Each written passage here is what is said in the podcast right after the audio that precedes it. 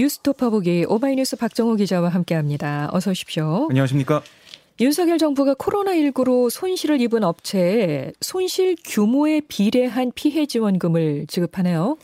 네, 어제 이제 안철수 대통령직 인수위원회 위원장이 과학적 추계 기반의 온전한 손실 보상을 위한 코로나19 비상 대응 100일 로드맵 이걸 발표했는데요.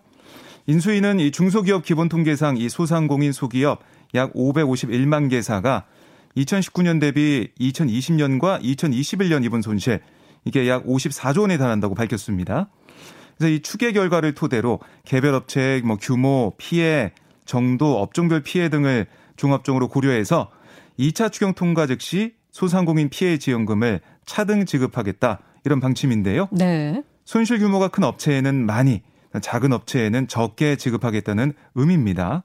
아, 액수는 최대 600만 원이 검토되는 것으로 알려지고 있습니다. 새 정부는 2차 추경을 편성하는 과정에서 구체적인 액수와 차등 기준을 확정해 내놓을 예정이고요. 아, 또 인수위는 소상공인 채무 납세 부담을 완화하기 위한 금융 세제 지원안도 제시했습니다. 이 세제 지원안을 보면 세액 공제 확대와 세금 납부 기한 연장 이런 것들을 담았습니다. 더불어민주당과 정의당은 인수위가 발표한 이 소상공인 소기업 손실 보상 방침에 대해서 약속 파기라고 비판을 하고 있나요? 예, 민주당의 얘기를 들어보면 인수위가 윤석열 대통령 당선인의 1호 공약 온전한 손실 보상을 사실상 포기한 거 아니냐. 당선 즉시 천만 원을 준다. 뭐 소상공인 부채를 코로나 이전으로 되돌린다던 윤 당선인의 말을 정면 파기하는 셈이다. 라고 비판을 했고요. 정의당은 더 많이 피해를 본 자영업자에게 더 많이 지원한다는 데는 기본적으로 공감한다면서도 손실보상 상한액을 600만 원을 제한한다면 피해 규모에 비례하는 온전한 손실 보상은 아니다라고 지적을 했습니다. 네. 자, 당사자인 소상공인 단체들은 어떤 입장입니까? 예, 어제 입장을 계속 내놨는데요. 소상공인 연합회는 소상공인들이 600만 원 이상의 일괄 지급을 기대해온 상황에서 아, 지원금 차등 지급안이 발표됐다. 라고 지적을 우선 했고요. 네. 발표안은 구체성마저 좀 떨어져서 실망스럽고 특히 차등 지급안은 현 정부의 지원안보다 퇴행한 거여서 심각하게 우려된다. 라고 덧붙였습니다. 아, 그러면서 2020년 4월부터 작년 7월까지에 대한 손실 보상을 소급 적용하고 보상금 산정 기준 현실화를 위한 민관위원회를 운영해야 한다라고 촉구를 했고요. 또 한국 외식업 중앙회 등 14개 단체로 이뤄진 코로나19 피해 자영업 총연합 이 단체도 역시 이번 인수위 방침이 구체적이지 않다라고 비판을 했습니다. 아, 아울러 이제 한국 중소상인 자영업자 총연합회도 피해에 대한 소급 적용은 하지 않겠다고 했는데 과연 이번 안이 윤당선이 공약한 온전한 손실보상이 맞냐 이렇게 되물었고요. 네. 어, 이렇게 반발이 좀 나오고 있는 상황에서 어, 인수위 측이 이런 신말 신말감을 표현한 소상공인들을 어떻게 달랠 수 있을지 이것도 좀 지켜봐야겠습니다. 네. 검찰 수사 기소권 분리 입법을 둘러싼 여야 공방 이어지고 있는데요. 예, 민주당이 내일 본회의에서 검찰청법 개정안을 처리하는 거죠? 네, 민주당은 내일 오후 본회의에서 이 검찰청법 개정안 표결에 붙여서 처리할 예정인데요. 아, 필리버스터가 끝난 안건 이건 다음 회기에서 곧바로 표결에 붙이게 돼 있다라는 이 국회법을 활용한 전략입니다. 아, 내일 본회의에서도 회기를 하루짜리 회기로 변경할 걸로 예상이 되는데 형사소송법 개정안이 상정돼서 국민의힘에서 필리버스터 신청해도 아, 똑같습니다. 역시 이제 회기 종료 시점이 되는 아, 내일 자정까지만 가능합니다. 네. 아, 그리고 다시 또 임시의 소집을 요구할 걸로 보이거든요. 음흠. 그러면 또 사흘 뒤, 사흘 말미를 주고 5월 3일 아, 본회의를 열어서 형사소송법까지 처리하면 검찰 개혁 법안 입법 절차가 끝나는데요. 네. 다만 이게 입법 완료 날로 예상이 되는 5월 3일 이날이 현 정부의 마지막 국무회의 날과 좀 겹쳐요. 음흠. 그래서 당내에서는 만일의 상황에 대비해서 청와대와 일정 조율을 해야 한다. 이런 목소리도 나오고 있습니다. 그러니까 국무회의에서 법률안을 공포하기 위해 통상 오전에 열리던 회의 시각 이걸 오후에 해야 된다. 오후로 늦춰야 된다라는 주장도 제기되고 있는데요. 네. 민주당은 청와대와 물밑 소통을 통해 일정을 조정할 가능성이 커 보입니다. 네. 윤당 선인 측에서 국민 투표를 꺼내 들었잖아요. 네. 국민의힘이 또 이를 적극 지원하면서 여론 띄우기에 나섰죠. 예, 그러니까 장재원 당선인 비서실장 어제도 기자들과 만나서 뭐라고 했냐면 국민투표법이 헌법 불합치란 이유로 불가능하다 이런 입장을 낸 선관위를 겨냥해서 월권이다 라고 강력히 반발했어요. 아, 그러면서 국회에서 법적으로 보완하는 게 가장 빠르다 라고 말을 했고요. 이준석 국민의힘 대표도 당연히 조속히 국민투표법 정비에 나서야 한다.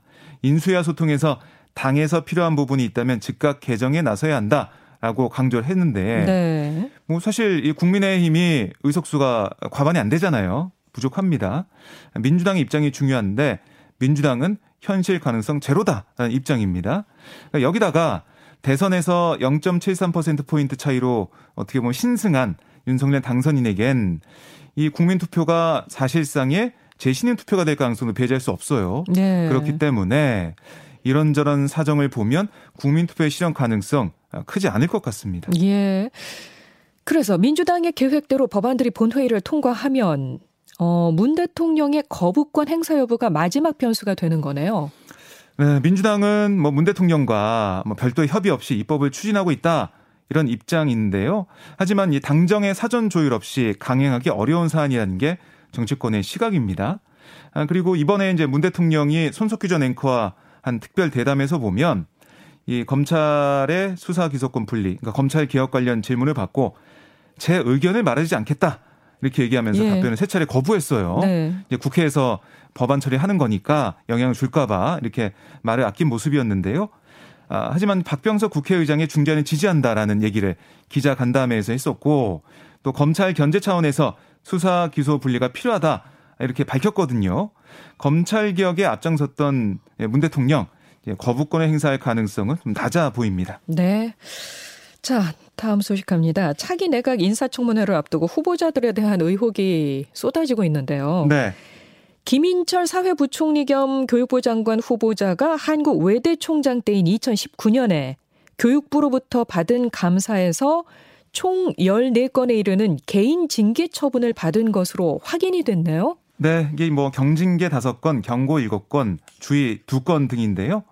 어, 몇 개의 사례를 좀 보면 김 후보자가 학술지에 연구 결과물을 게재해야 지원되는 교내 연구 지원 사업으로 연구비를 지원받았지만 정작 학술지에 연구 결과물을 게재하지 않은 것으로 나타났고요. 예.